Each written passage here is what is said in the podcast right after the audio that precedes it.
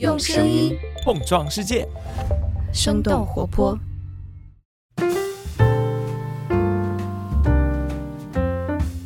嗨，大家好，我是徐涛。在今天的节目开始之前呢，我想先跟大家做一个 update。老朋友可能知道，过去两周我们是邀请大家给期待出现在《声东击西》的嘉宾来提名投票，最后我们会邀请得票最高的两位嘉宾来做一场直播。那非常感谢大家的热情参与，最后大家票选出来的是新闻学者方可成老师和电影文化研究者戴锦华老师。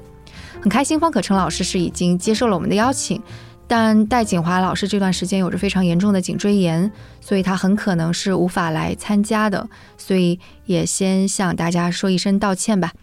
那我们这次的直播时间是定在了北京时间的十一月三十日晚上八点，我们会通过 Zoom 来讨论，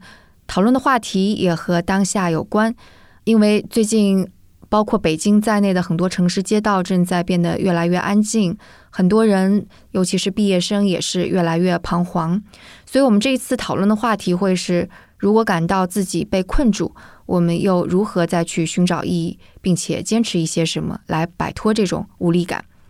那为了这次有更好的线上效果，我们的直播其实会仅针对生动胡同的会员开放。大家在 show notes 中，也就是节目的单集介绍中，可以看到更多的详细信息。已经是会员的朋友，在昨天的会员通讯“胡同来信”中，应该已经收到了直播地址。那我们也会在直播开始前的邮件中来提醒大家。那今天的这期节目也是和当下有关的吧？这其实是两年前的一期老节目，当时的标题是“人类灾难和不确定性”。当时是想要讨论从历史到现在，人们是如何越来越理性的想要去对抗灾难和不确定性，并且把握住自己的命运。嘉宾是徐宁 Nico，他曾经是在宾夕法尼亚大学读人类发展和青少年可能性发展研究，也是尼克学院的创办者。我其实还能记得当时录制的场景，当时也依然是需要居家，外面的街道也是空荡荡的。我和 Nico 的对谈也是远程的。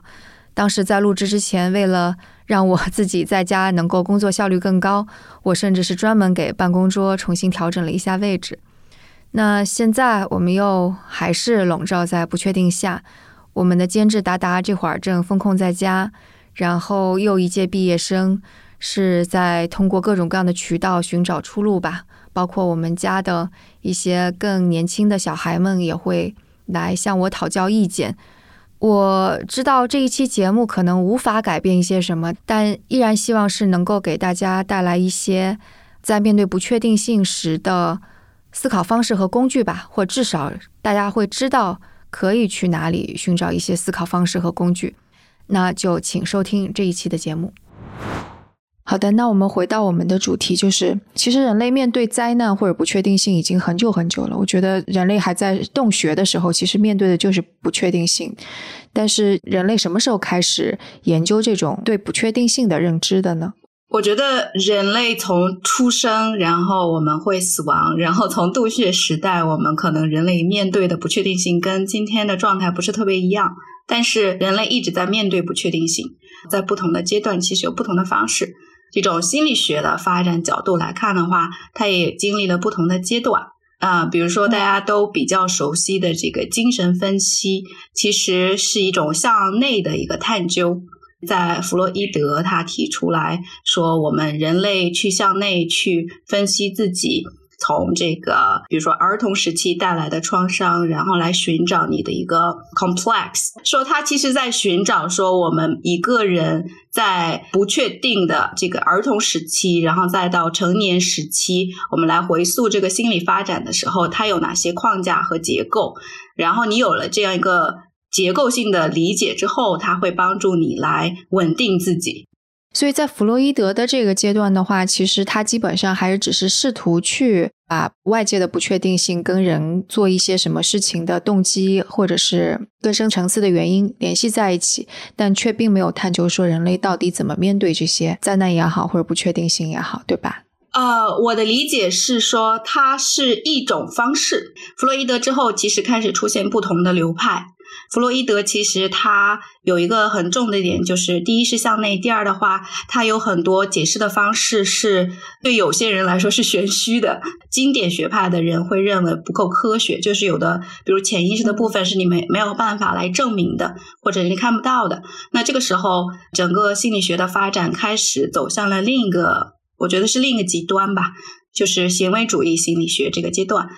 那在这一时期，其实在美国啊，包括在英国，出现了很多这种家庭行为纠正师，因为行为主义它极端的去追求说表面行为的变化，所以在那个阶段，比如会出现说孩子哭的时候不应该去抱他。然后在什么时间应该做什么事情？这样我的理解啊，比较固化一点的，呃，来对抗一些呃孩子的行为状态或者是他人的行为状态的方式。你说的差不多就是一九零零年之后的这一段时间，对吧？对的，那一段时间也是挺有意思的，就因为人类的科技那段时间也有了一个极大的飞跃。我觉得是不是当时的人们可能觉得，哎，这种新的方法论使得我们能够掌握。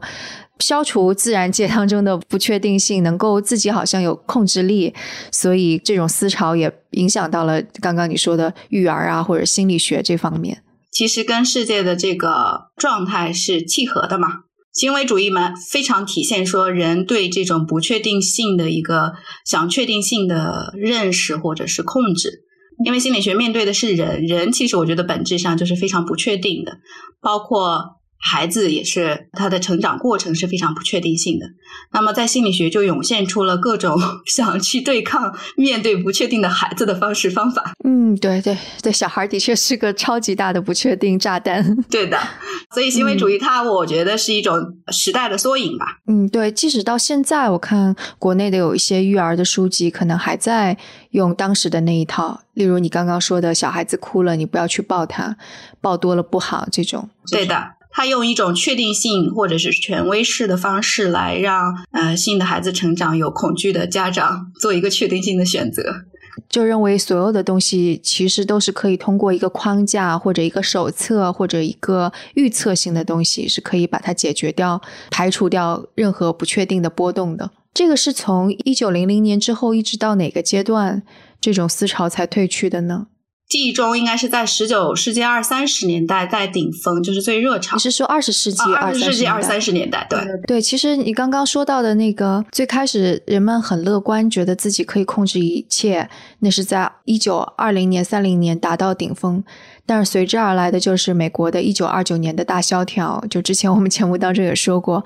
然后再紧跟而来的就是第二次世界大战，其实是打破了人们对说人是可以战胜不确定性、战胜自然或者战胜一切的这种乐观精神的。如果我们去读一些文学的书啊，或者是在描述这些阶段的一些啊电影啊或者美剧啊。能会看到说，在这一时期，呃，就是美国的这种普通的民众会去看心理医生这种场景。其实呢，在那个时候，大家对看心理医生的状态有点像中国可能前十年状态，就是他对这个事情是还不太信任，但是开始尝试了。那时候的心理医生其实就是弗洛伊德的精神分析法那种的心理医生，对吧？也没有其他的流派。对的，是非常经典的精神分析式的。呃，我注意到的一个很有意思点，就是男性对于看心理医生其实是还蛮有忌讳吧，他会把这个看作一个软弱的标志。二战之后，呃，特别是这种经历过战争的人，他出现了大量的啊创伤应激反应，特别是当过兵的，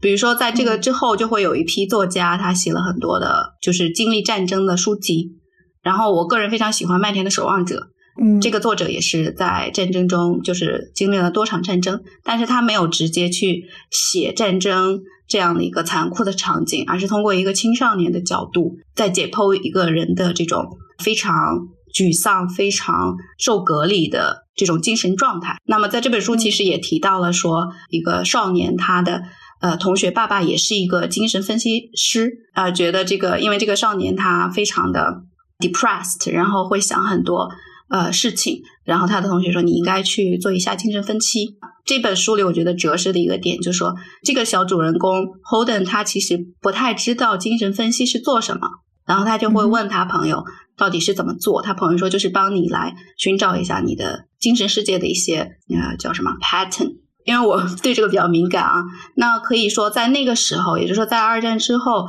大家对精神分析其实还没有到非常非常 popular 的接受和认知的状态。从现代美国社会状态来说，大家对看心理医生是一个非常常见的方式了。所以就也可以说，就虽然从一九二九年之后的这漫长的几十年，人们在面对各种各样的不确定性跟大灾难，但在认知上其实还是停留在一九二九年之前。的这个认知就并没有太多的进步，因为弗洛伊德他从欧洲过来，欧洲是经历了不确定性之后有了这样一套精神分析的方式，然后美国在经历大萧条、二战之后，这些方式也开始到美国开始发展，不管是从普通民众或者是大多数人开始探索的方式中，它成了一种对抗不确定性的方式。当然，比如说在美国也有尝试毒品啊，对吧？就刚刚也忘记说了，其实人类对抗不确定性之前一直用的最大的手段是宗教，不管这个宗教是我们说的是正统的或者好的宗教，还是邪教，其实都是大家拿来对抗不确定性的。那那个在弗洛伊德之后，人类或者说心理学家，或者说科学家，或者说是各种各样的探索者，又发展出哪些新的认知呢？呃，刚才我。提到说，整个潮流上可能发展到了行为主义这一块儿，然后在行为主义，如果按具体的这种心理咨询的方式里，其实又出现了叫做行为认知疗法，就是在弗洛伊德的弟子有提出了不同的声音或者方式，其中中文名叫贝克吧，是我们宾大的一个教授。他会反对说，因为弗洛伊德的精神分析，如果我们表面听起来，其实还有他这个比较拿捏不定的状态啊，无法描述的 一些比较抽象的东西存在。那他比较偏向说，我们人在面对生活、面对不确定性的时候，我们的思维方式会决定着我们的行为方式。所以，呃，认知行为这种疗法，它会倾向于去帮助啊来访者来去做一个他的思维方式的梳理。比如说，人在面对不确定性的时候，非常容易走极端。如果是咨询师的话，他可以帮你去梳理，哎，你这个思维方式是非黑即白的。你能够去认知自己思维方式之后，可以做出一些变化。这个其实，呃，从我的理解中，它和行为主义的这种思潮是有联系的。这个也是一九二零年到一九六零年之间的这段时间发展出来的吗？应该是之后。啊，之后对，因为其实就是说到二战的时候，当然那是二战之后出版的书，就《Man Searching for Meaning》这本书对我影响很大。但他那个就好像也是跟你说的，是说人的认知是能够改变你面对不确定性的一种状态的，对吧？对的，我现在还记得，就是我读这本书的时候就在宾大，然后作者在年少的时候就已经受弗洛伊德的影响啊，他更追随说。呃，弗洛伊德的一个弟子叫阿德勒。我们还没有说这本书的作家的名字呢。啊，Victor Frankl。他在少年时开始就是探索这些之后呢，在二战的时候很不幸，然后就经历了集中营。他整个家庭的人也遭受了不幸，但是他在集中营的时候一直在想象说他要回到他的妻子身边，然后他。在这个时候去观察，说在呃集中营能够幸存的人，他一定在心中是有一个意义层面的根一样去抓住它。所以在他幸存之后呢，创立了意义疗法，叫 logotherapy。嗯啊，那就是说他会帮助人来寻找在这个世界存在的意义。当然，他会相信说人会有三个层次：我们的身体、我们的心灵，然后我们的精神。那他非常强调我们精神层面的这个一个发展和存在。我觉得他的理论里非常好玩的一个点，就是因为我们在啊人本主义里边会提出来实现自我，而他会强调说我们应该在世界的互动联系中来寻找意义，而不是仅仅实现自我。这一点我觉得好像是跟这种不同的理论中最有特色的一点。我们个体和社会去发生联系之后，寻找的那种意义感，可能对我们每个人啊非常非常重要。对我觉得这本书对我就很多细节都特别打动我。就比方说，他会说，当他看到他的一位狱友就在集中营当中的一位狱友，如果在某天傍晚拿出了仅存的一根香烟，把它给抽掉，他就知道第二天他一定会死掉，因为就相当于是香烟这个东西，他们都会保存到最后一刻。当他把这个抽掉的时候，就意味着他们对一切的希望都已经丧失了。然后他还会说一些片段，就他们的狱友也会聊起来，说你出狱之后会怎样？就那些看起来身体孱弱，但是说我一定要再见到我的孩子，再见到我儿子或者女儿的人，他们反而能够活下来，反而那些身体更健康的人活不下来。就这些点真的是人性，然后但他又是非常赤裸裸的把它写出来了吧？而且这本书本身非常的短，非常小，迅速就可以翻完的一本书。是的，我是被那个就他描述的场景，其实还蛮让你感觉身在其中，但是又非常难以去能够真正的去理解他的那种极端的状况下的状态。嗯就是为什么我觉得这本书其实可能在现在这种情况下，大家也都可能会得到启发，是因为我记得我在年少的时候想过一个问题，就比方说，如果不给你自由或者不给你怎么样，那你人活着还有什么意义？所以我觉得很惊讶的是，这本书它其实是告诉我们，就无论人在什么样情况下，其实你都可以找到活着的意义的。然后这个意义对每个人都不一样，这不是别人告诉你的意义，而是你自己去找寻的意义。当你意识到这一点的时候，我觉得有很多事情就一下子豁然开朗了吧。所以我想，可能这也是为什么这本书可能卖的超级好，而且他自己本身后来在无论是在美国还是欧洲，都成了一个标志性的人物。我觉得，呃，在你就是身体不自由，所有的一切都没有的情况下，你的精神还可以独立。对，但这个东西必须是要你自己去找寻的，而不是别人告诉你的。对的，这也是为什么之后可能有些人在面临。挫折的时候，选择你刚刚说的毒品啊之类的，但有些人可能选择另外一条路，也是跟你对自己意义的定位不太一样吧。是的，对我看这本书，其实是当时我看另外一本书，是算是积极心理学之父 Martin Seligman 是吗？啊哈，对他的书当中写到说，他受。这本那个《Man Searching for Meaning》影响非常大，所以我才找来看的。所以就相当于是这本书，其实也多多少少影响了后来的很多心理学家。对，刚才你提到马丁塞格勒曼，他是积极心理学学之父。然后呢，如果从他的研究路线来说，他最早是研究叫做习得性无助。习得性无助其实跟我们人类经历一个不确定性的创伤，或者是比如说大量的失败或者消极的经历会形成的一种现象。然后他其实最早是在研究狗，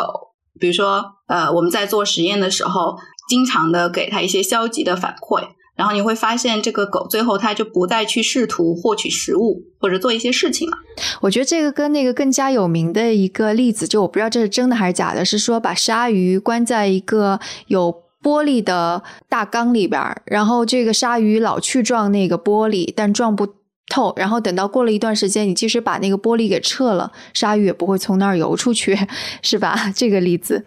这个例子我不确定是不是心理学真正的实验啊？对对，我也不确定。但是我就觉得就是特别形象，是的，是这个样子的。那他从研究动物的这种习得性无助，然后理解我们人类这种习得性的无助。比如说，一个人他经常会经历这种挫折，或者是呃失败，然后他可能会在内心啊陷入到一种习得性无助的状态里，然后就会放弃。那么，比如说像我们刚才讲，在集中营的人，可能有些人也经历了这种状态。回到积极心理学这个啊，马丁他的研究啊，开始从一个消极的角度转到积极的角度。比如说，我们人类其实，在啊很多时候可以做出非常呃伟大的事情，然后做出非常勇敢的决策，呃，有很强大的自尊、很强大的自信等等这样的积极的效应。所以呢，积极心理学从啊马丁塞格勒曼开始，然后另一位的话就是非常重要的叫呃米哈伊米哈伊，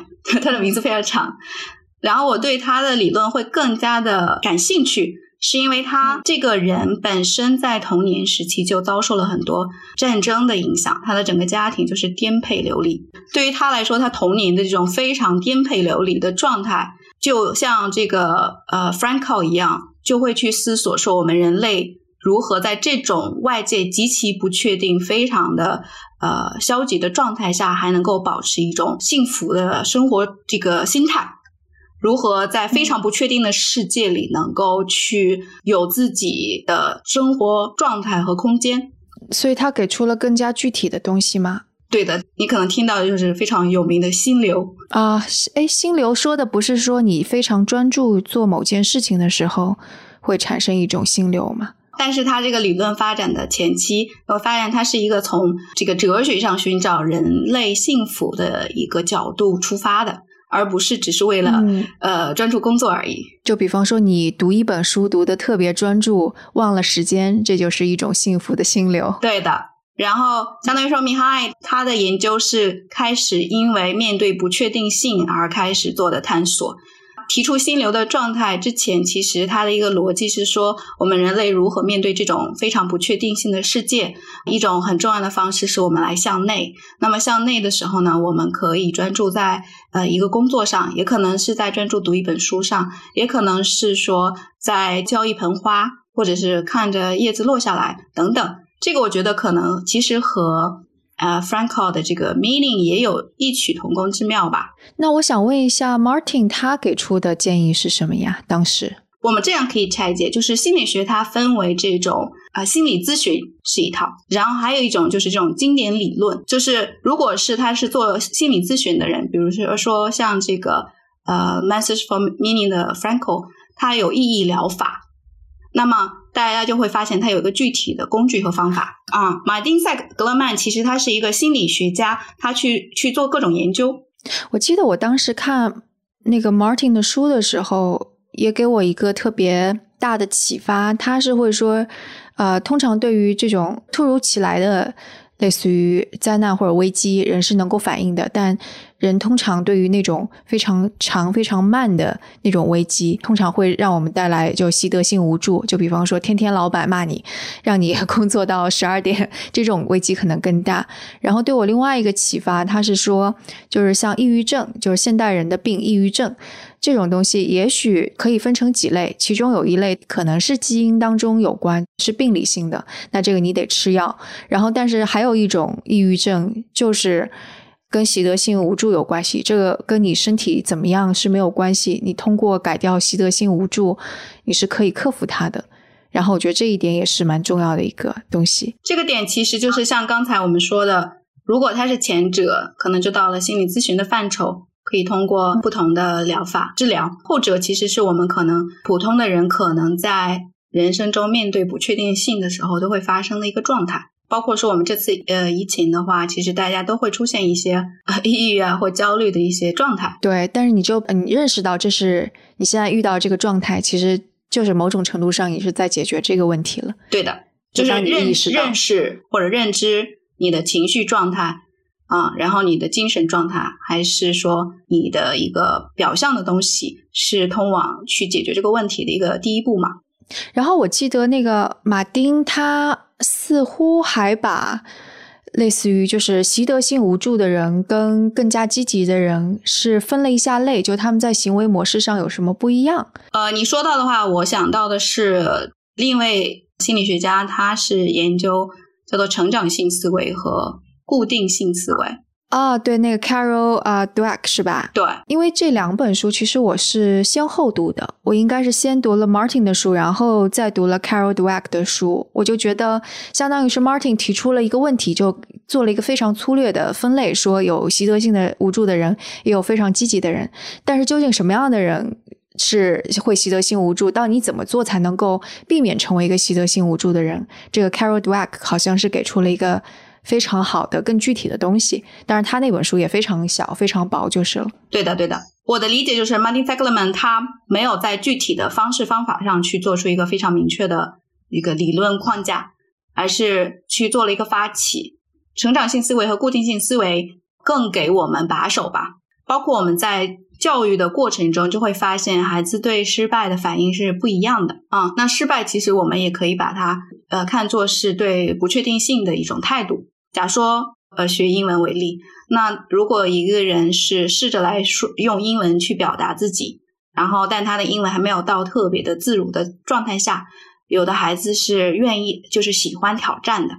稍微给他一些挑战，他会非常嗨；有的孩子他害怕犯错，然后就不去试了。其实这个跟我们成人去面对做一件事情没有那么大的把握性或确定性的时候，反应状态其实是相似的。用 Carol Dweck 的理论的话，前者就是喜欢挑战的人，他的心理状态称之为成长性思维，因为他不会因为这一次的成功和失败来给自己标签，说我是厉害的还是我不厉害，对吧？然后后者呢是一个固定型的思维，因为他害怕失败的这个结果。会觉得这一次失败可能会给自己的能力不 OK 这样的一个标签。对，Carol 就会说，就比方说，当一个事情发生的时候。怎么区分这两种心态？一个就是你到底怎么归因？你是会归因说这是我天生就这样呢，还是说我通过练习或者一些行为是可以改变的？然后另外一种是你怎么看待这个事情发生的影响？你如果认为这个事情影响会追随你一辈子，那就是固定型思维；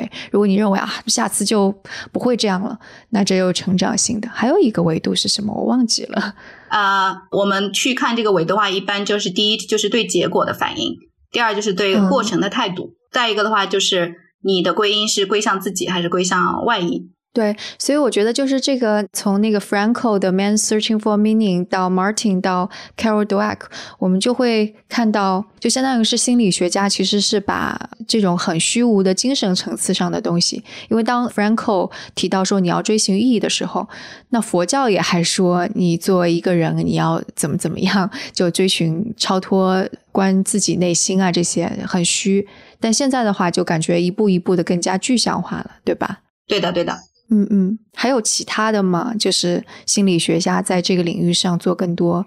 贡献的。还有一个心理学家，呃，他是当代啊，他是哈佛大学的一个教授，他提出的叫做呃可能性心理学。他这个可能性心理学，我觉得很有意思的地方就是，他对不确定性的态度是我开放的去面对它，而不是说把这个东西非要让它确定下来。对不确定性的态度开放，其实是面对不确定性最好的一种方式。比如说，这个的话，我们其实在日常读到的一些东西或看到一些东西，会说你专注在当下的感觉，其实是可以给你带来幸福感和确定性的，对吧？它这个会有类似于实验啊，或者是什么分析过程吗？这个其实是你提到了一个积极心理学会受到一些批判的一些点。啊，比如说积极心理学可能会提出一些方法，比如说如果用冥想的方式，那其实有很多人会去说，那这个冥想对我的呃精神状态或者我的大脑发生了到底是多少的变化，对吧？你用科学如何证明？这个其实是一直。相当于说，积极心理学会面对的一个挑战。但是像 Martin 的积极心理学之父，他做的，我记得就还是挺让人信服的。因为当时我记得他是去了那个大都会人寿保险、大都会保险去调查了很多很多的保险员，然后去看他们就问卷调查，去看他们遇到挫折、遇到别人拒绝的反应，就给人归了一些类，就到底你是归因给自己还是归因给别人，就这类的东西。像那个 Carol，就我说那个 mindset，你说固定性思维跟成长性思维，它是有实验的吗？它是跟孩子做实验，因为问卷调查或采访，它其实是一种更我我们是定性式的研究嘛。对对对，定性。嗯，他就来给孩子做一些难的数学题，来看孩子的反应，来去统计孩子不同的反应状态。啊，所以是这样的一个实验。对，积极心理学其实它都是有实验的，就是。美国学科研究的一个重要方式，但有一派他去挑战的时候，就是他没有更多的这种数据性的，因为前期的话，其实特别是行为主义阶段的话，非常的定量嘛，所以这是在积极心理学发展之后受到的一个相对来说的一个挑战或者是批判。哎，那你刚刚说的哈佛大学的那个呃，更加关注于当下的，他做的是什么？也是找一些被试者，然后去问。一些东西吗？他其实第一是他自己会去尝试不同的新鲜的东西，比如说我今天开始学，我开始学钢琴，然后不断的尝试新的东西。这个好像我觉得在呃我们社会里有很多人，他会去学习怎么做饭，怎么弹琴，尝试一个新的体育运动。然后在人类尝试新的东西的时候，其实是在面对不确定性的。但是因为我们在学习一个新的东西，又是在我的感觉是说在拥抱当下一样。这个时候你不再去思虑过去和未来的状态了。我猜想是不是应该也会有心理学家或者脑神经科学家 去会去分析说我们在学一个新东西的时候，什么多巴胺会怎么样啊，或者大脑当中的什么前额叶又发生什么变化之类的。对的，这是我觉得积极心理学它在后面脑神经科学发展更多之后，有很多呃实验可以给它 back up，包括冥想，说你冥想呃可能十天之后和不冥想的人去做一个对比，或者是你冥想十天，或者是不冥想十天，然后做一个前后的对比。在认知的能力上的确会发生变化，所以刚刚我们说的基本上就是一个主流的认知上的变化，对吗？或者是不说变化吧，说是一个认知深入的过程。对，更多是从积极心理学它的发展状态里。嗯，所以如果要稍微总结一下，这人类一直都能够意识到，人类活着是得要有一个意义的，然后这个东西对人类的面对各种各样不确定性非常重要。但是之后，可能积极心理学就会去说，到底为什么有的人就会放弃掉这个意义，有的人就会去坚持，这个心智上会有一些什么不一样，就分出了，就你刚刚说的，好像认知上的不一样，会导致对于意义追寻啊，或者他的行为的不一样，然后并且提供一些到底我们应该怎么做才能够保持幸福或者保持更加积极的状态，这种。对另一个层面的话，我觉得就是我们在。面对不确定性的时候，呃，是在向内还是向外？可能更多的是在向内，就是说让改变自己的状态，无论是你的认知状态还是心态来面对。哎，这个就是当我们一说，呃，向内，然后改变自己的心理状态、心态的时候，听起来就特别像鸡汤，是吧？对的。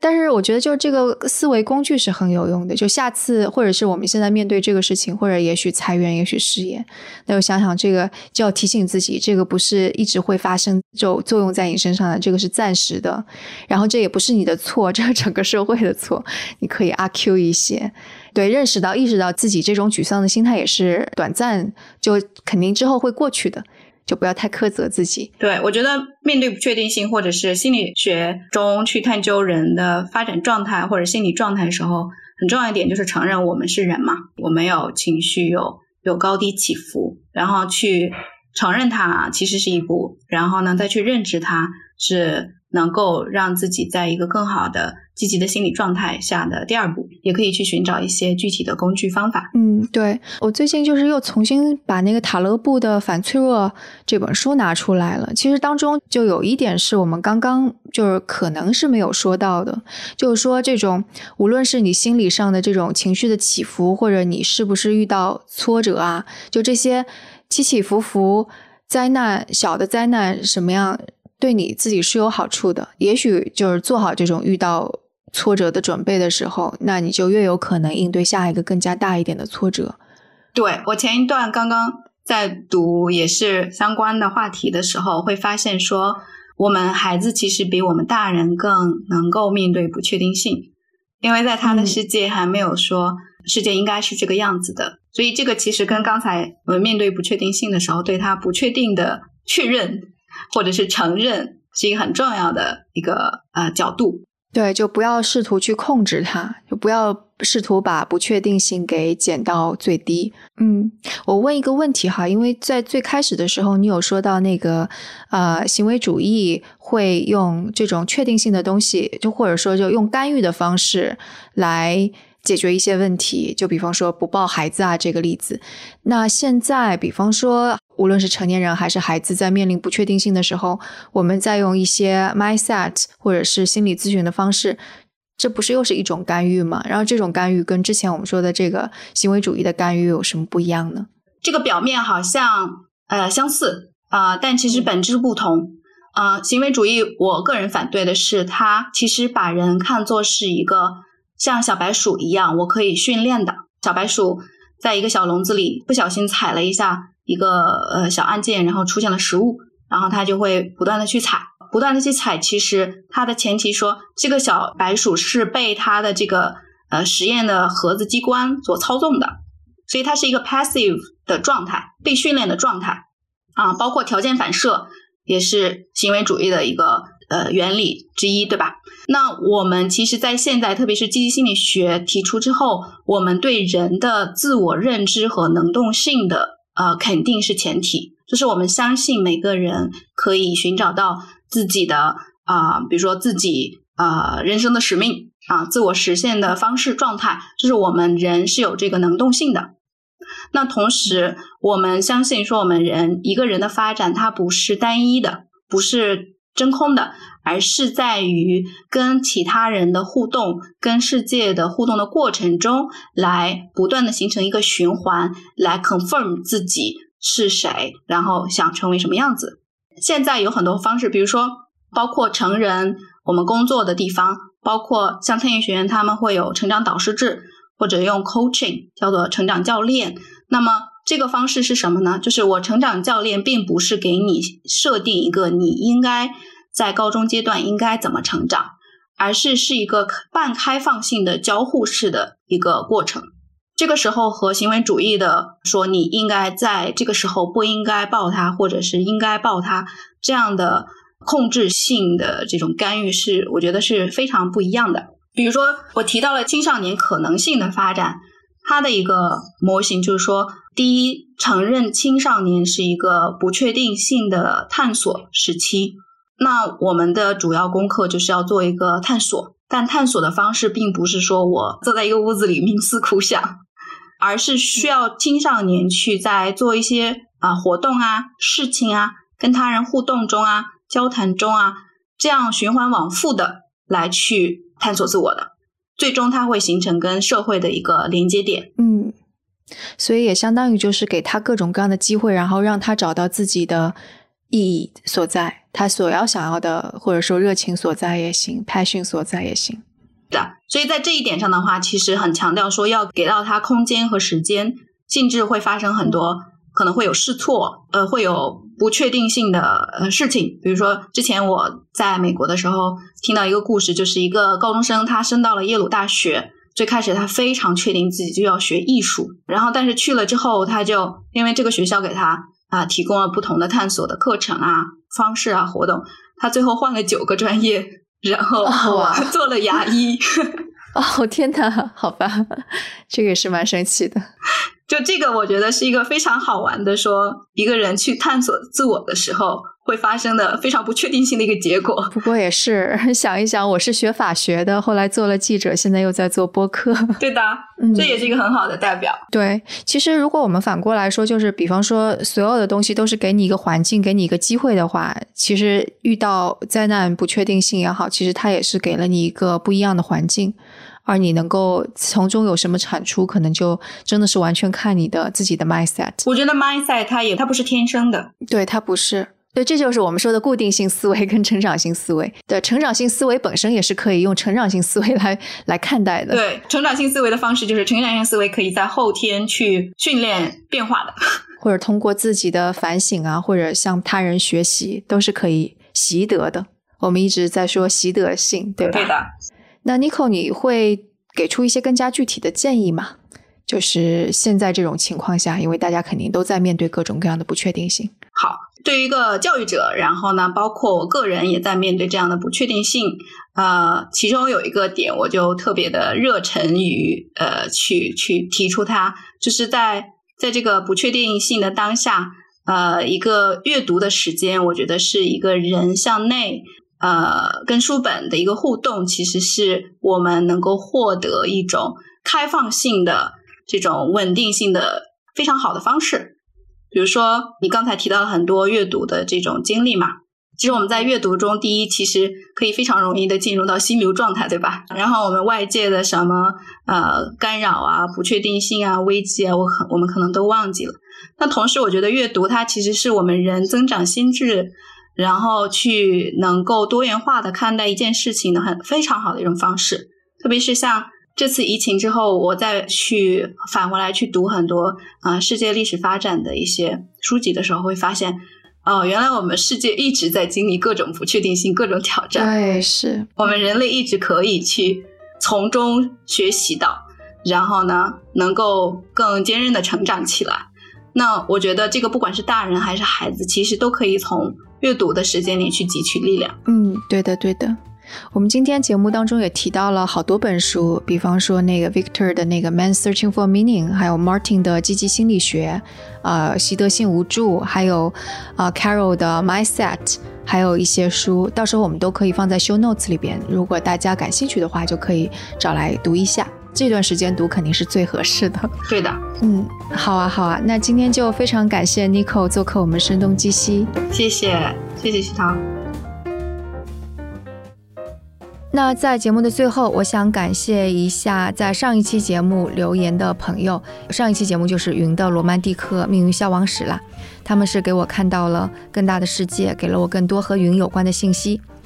一位 ID 为 Bad Girl Coco 的朋友，他在听节目过程当中是想起了陈春成的一本书吧，或者准确的说，这本书是夜晚的《潜水艇中财云记》这一章。这个短片讲的是一个云彩管理局的故事，我还没有去看，但是听起来会很有意思，